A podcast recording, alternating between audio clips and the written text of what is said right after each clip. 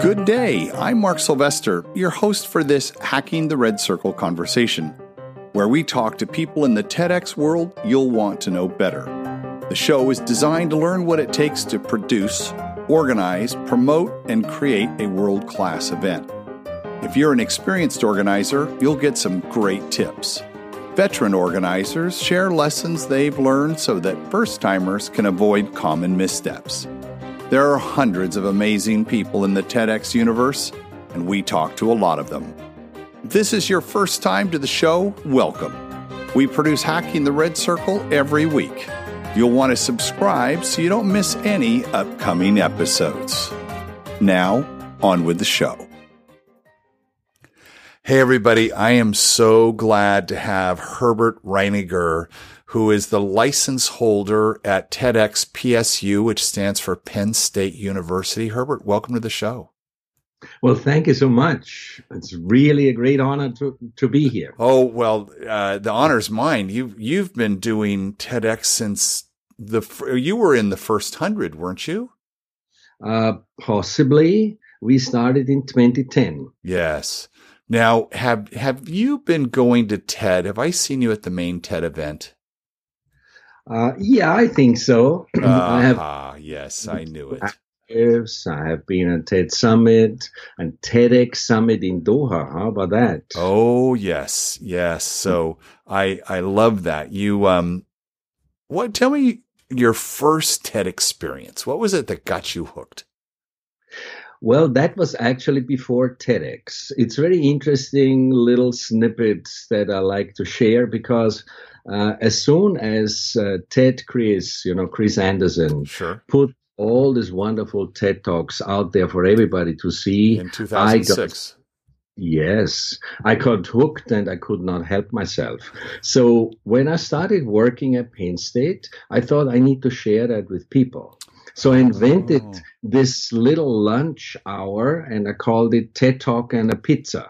That means I got hold of a little uh, funds from from one of my superiors, and I ordered pizza, and I sent an invitation to everybody who had time to to watch with me one TED talk, and then after the talk, I facilitated a conversation about it. Wow. And it usually was a talk that that sort of related to our culture or right. issues we have had at that moment, and people really loved it. And that started in 2008. And I did it for a good year and a half. And then in 2010, I remember, so this is a real, this is the real answer to your question. Where did I get hooked? Uh, in 2010, one alum from Penn State who had just graduated came back and and rounded up a few people and said, "Hey, we have to do this TEDx thing." Oh, uh, who all was, that? Who was that? That was Steve Gargiulo. Oh yes, good, good you old Steve. Him. Yeah, he's going to be on the yes. show here in a couple of weeks. Oh, good. Yes, say hi for me. I I will. yeah. So we we did the first TEDx event at oh, Penn State. Gosh and it was it's lovely memories because we didn't really know what we were doing in those days. neither neither did we. We started in 2010 too. So yeah, it's right. So that's how it started, and it never stopped. And and so, how many TEDx's have you done then? So have you been every year since then? Yeah. So we have done seven TEDx PSU events. Yes. But uh, Steve left for can I say a company name here? Sure. He went to Johnson and Johnson. He's he gonna. He's, we're gonna talk to him about doing corporate right.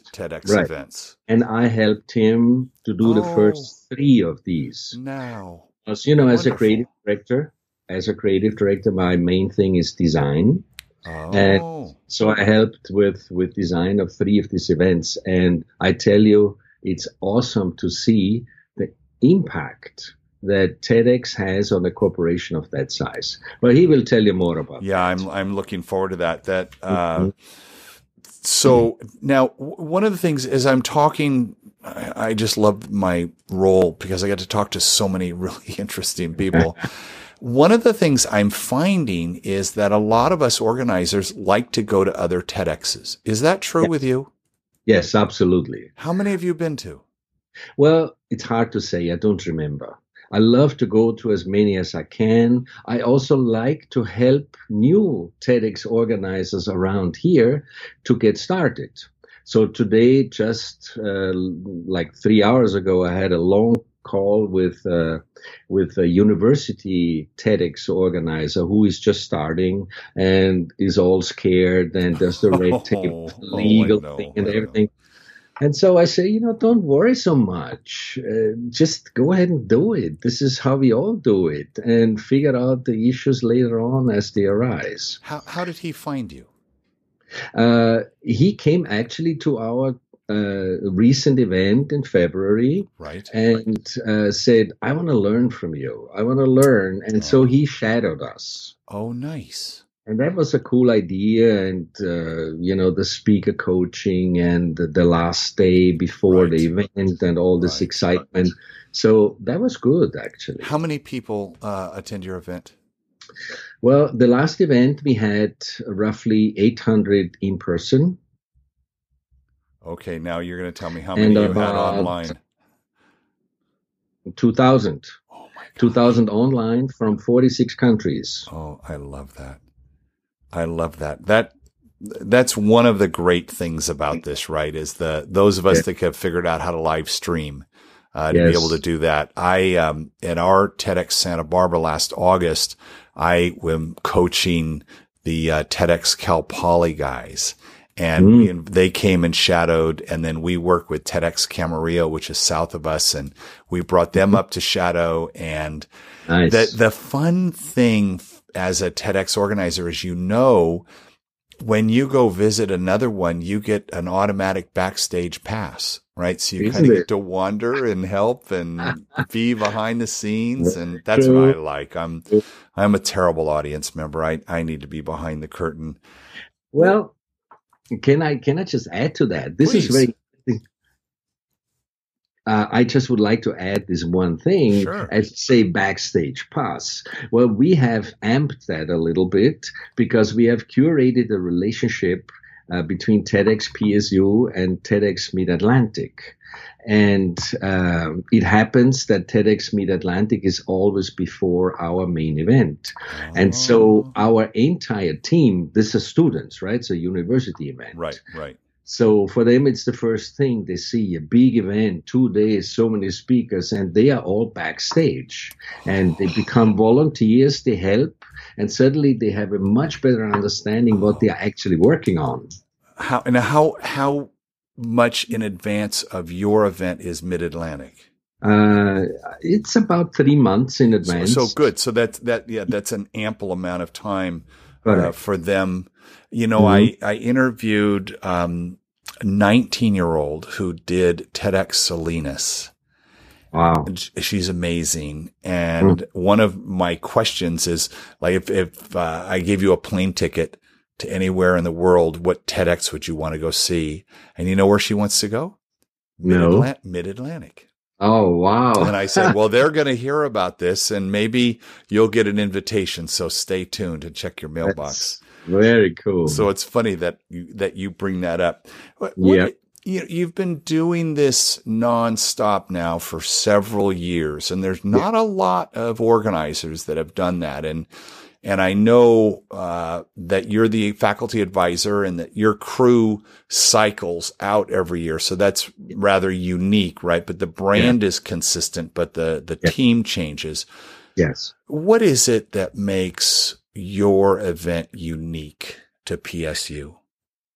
Well, to PSU or in in comparison with other TEDx events? However you, you however you want to take that. okay, so uh, first, about my role as a licensee and advisor, of course, is much easier than if I were the curator and doing everything, yeah, right? Because I know this is a pretty hefty assignment. So Nonetheless, changing teams every year has provided in the first years to be rather difficult because you lose a lot of experience uh, every time. And you also bond with the people, of you know, course. and they leave and they give you a hug and then oh, they yeah, move on. Yeah, yeah, yeah, uh, it's difficult. By now, we have managed to create a good body of expertise mm-hmm. and create that. And currently, right now, we are in the middle of the transition. So there is an old team and a new team already selected, and they are working together now for three weeks and transferring the entire body of knowledge from seven years, you know, what went well, what didn't go well, and avoid this and, and do that. Right. Uh, that's happening now. And from there, they should be good to go. And I will just guide them as necessary. So it feels like the tribal elders passing the torch to the, it is. kids, right?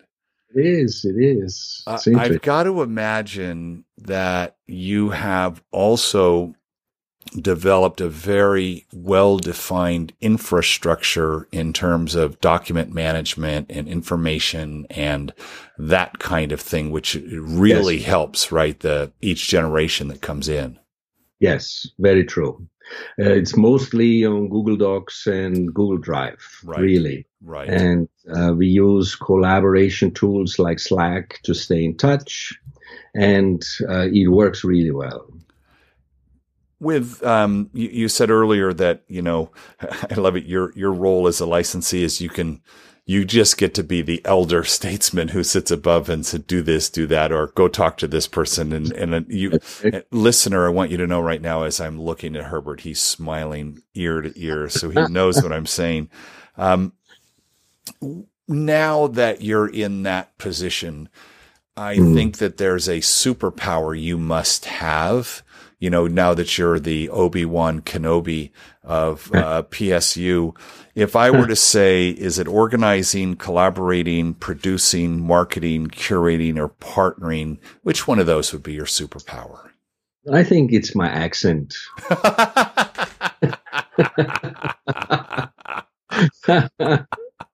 no, but seriously, it makes people pay attention, right? Ah. Uh, so with my accent, I speak a little bit slower, and it makes people pay attention. And uh, you know, in general, I just love the energy of these young people. Yes. I could I could hug all of them. They are so dear to me. And we stay in touch, right, and I write recommendations from them for them when they leave, and I congratulate them when they get promotions. I mean, it's awesome, really lovely. Uh, now I'm going to guess. Are you? Uh, is it an Austrian accent? It is, yes. Ah, well, well, yes, ah, yes. Lovely. I'm uh, my, you know, you do enough podcasting, you, uh, you, you kind of, you get, and, and then you get lucky. So I think that one, that one, I got lucky. You know, in doing this for so many years, and I, it's kind of interesting because I'm just coming off of an interview with someone who had, was on the TED stage at 16 and then on the TED international stage at 17 and then ran a TEDx at 18. You have been wow. doing this now for, you know, seven years. And I wonder, are there any surprises left? What surprised you in your February event? I think the quality and the passion of the speakers is a surprise actually year over year. And uh, now it's almost official, but when the TED Fest happens, it will be official. One thing happened this year that I, to my knowledge, has never ever happened in the TEDx world. And what's so, that? And that is one of our talks has been picked for TED.com before it even went live on our own website. How, okay, how did that happen? Because we, yeah, we know as organizers, the holy hmm. grail for us is to get a talk on TED.com, right? I mean, that's what you that's what you do, right? You want to have good quality, good content, great idea, great delivery, everything. So tell me the story. Well, I met Frederica from TED. Sure uh, at a TEDx weekend in Vienna. Okay. And uh, yeah, so we had a good time there. And, you know, there was a big tribe gathering, and I did a workshop on stage design there. And uh, in the bus on the way back, we happened to sit together and we just sharing ideas. She was at that point fairly new at the TED headquarters, but we stayed in touch. And uh, uh, two or three weeks after our event, I think the video team had just uploaded all our talks, but nothing was live yet. Frederica hmm. sent me an email and she said, You know what? I just peeked into your talks from your event and I love this one. Oh, and wow. I, I'm going to propose it to the content team. Oh and very gosh. short after that, I got an email from Chris Hardy, who is the lead uh, post production right. lead, right? right?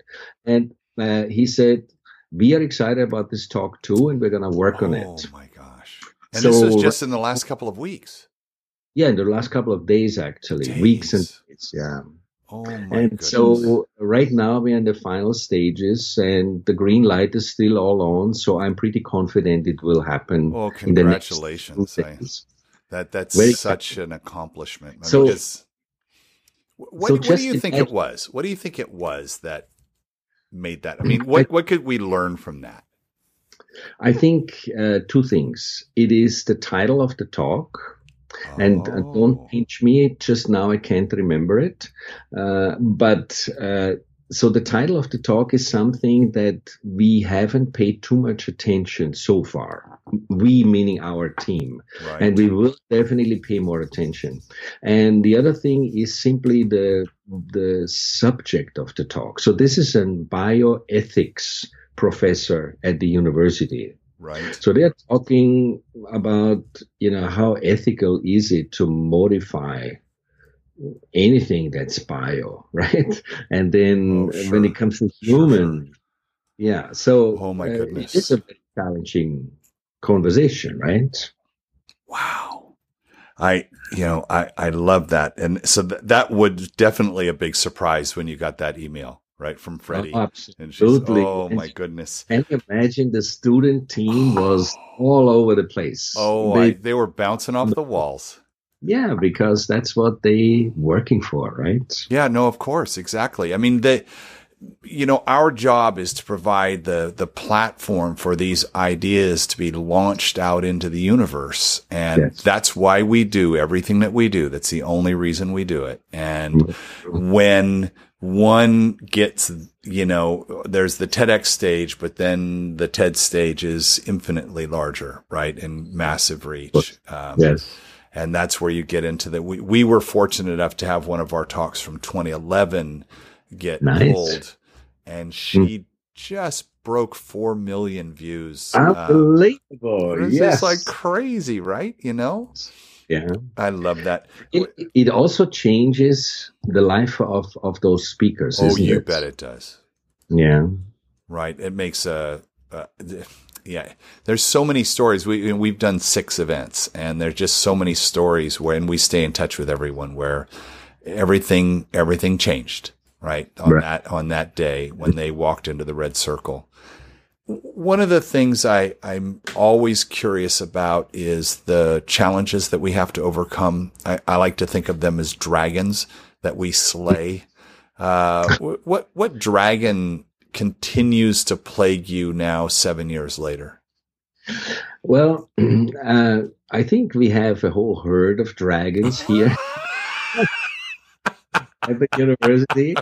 Uh, uh, one is uh, literally after so many years to still find interesting speakers. Oh, because you know, uh, university has only that much of of uh, reservoir that you can tap into. We right. also find funds to invite international speakers. For example, we had uh, a very acclaimed, world famous puppeteer oh, on the stage. Oh, how was that? Well, he he gave a talk and he was marionetting his puppets. They were dancing and flying. Oh, wow. All kinds of things. Uh, he came from Brazil. And so, talking about dragons, uh, this poor guy has not been reimbursed yet oh. because somehow the bureaucracy at the university got in the way. This is an international travel. We should have approved it before. And uh, so this guy is still waiting to have his airfare and his hotel reimbursed. And that's a bit of an unfortunate thing, I guess. Yeah, those are dragons we don't like. But I, it yeah. is the, the, Is the changing team every year a dragon or not a dragon? It's not anymore. It's not been, anymore.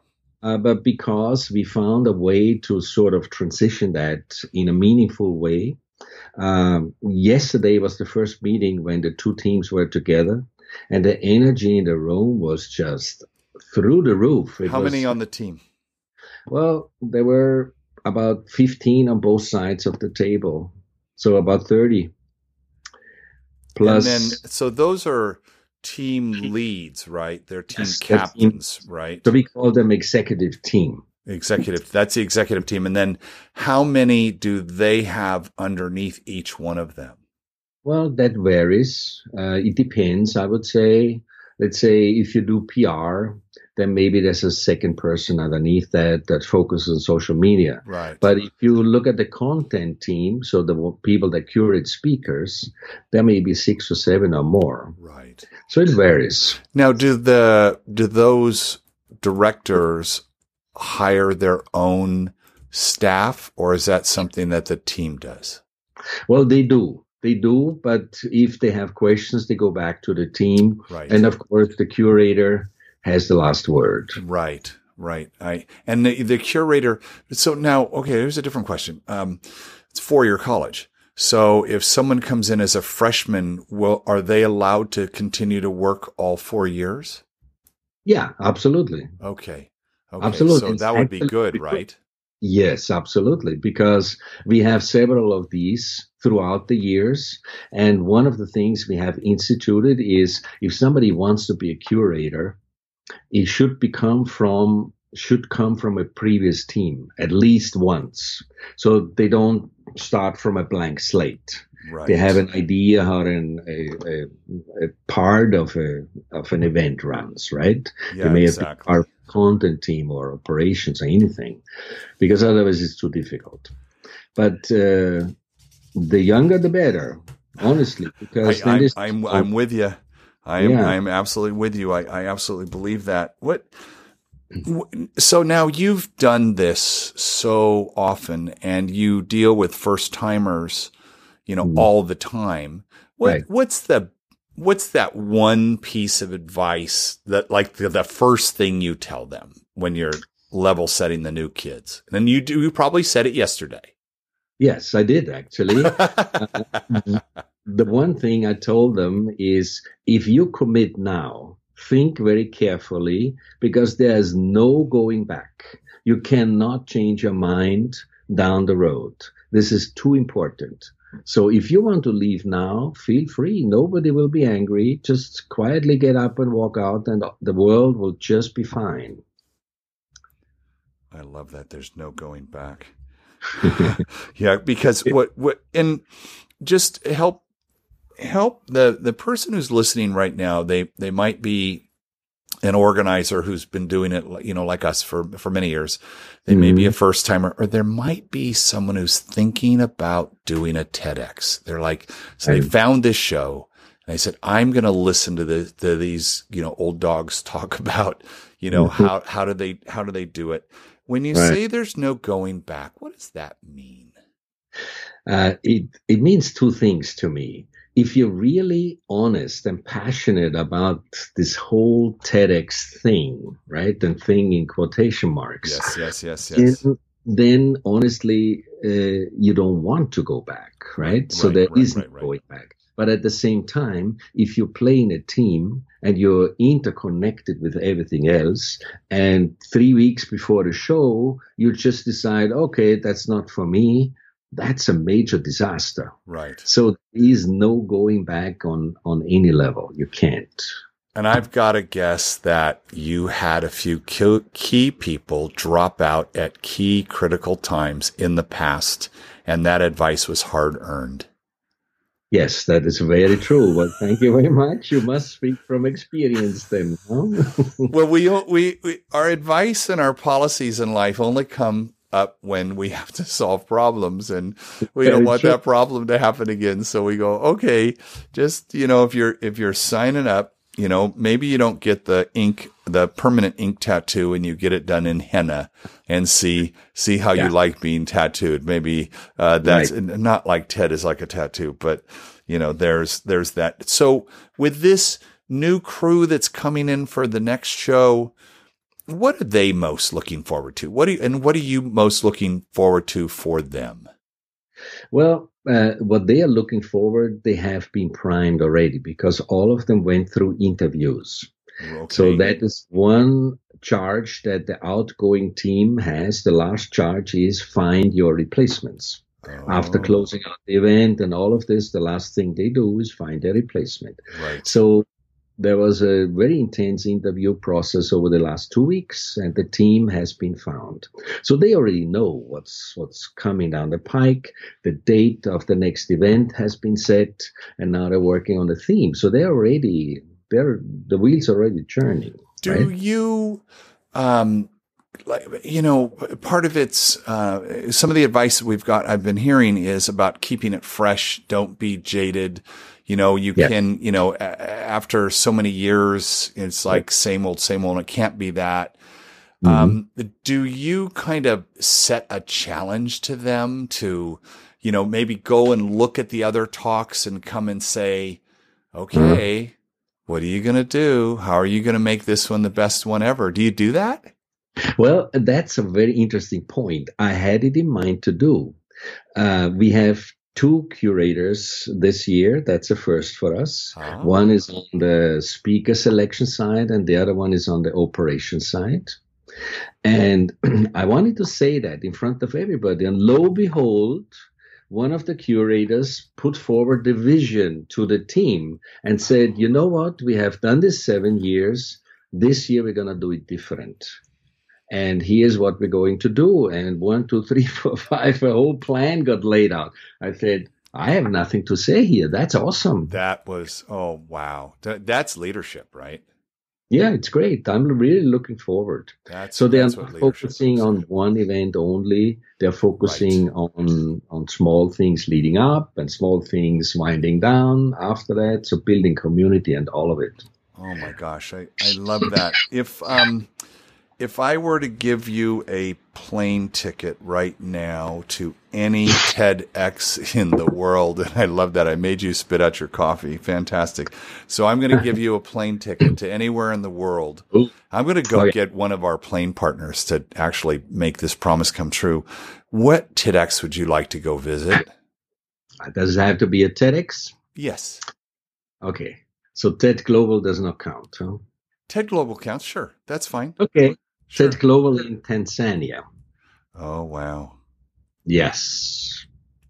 I never been in Africa. I neither have I. That that sounds uh and now this 19-year-old I talked to is going to TED Global. She's figured oh, out how to go and I was like, "Oh, wow. What a life-changing event that's going to be for her." Right? It is. It oh, is. My, my goodness.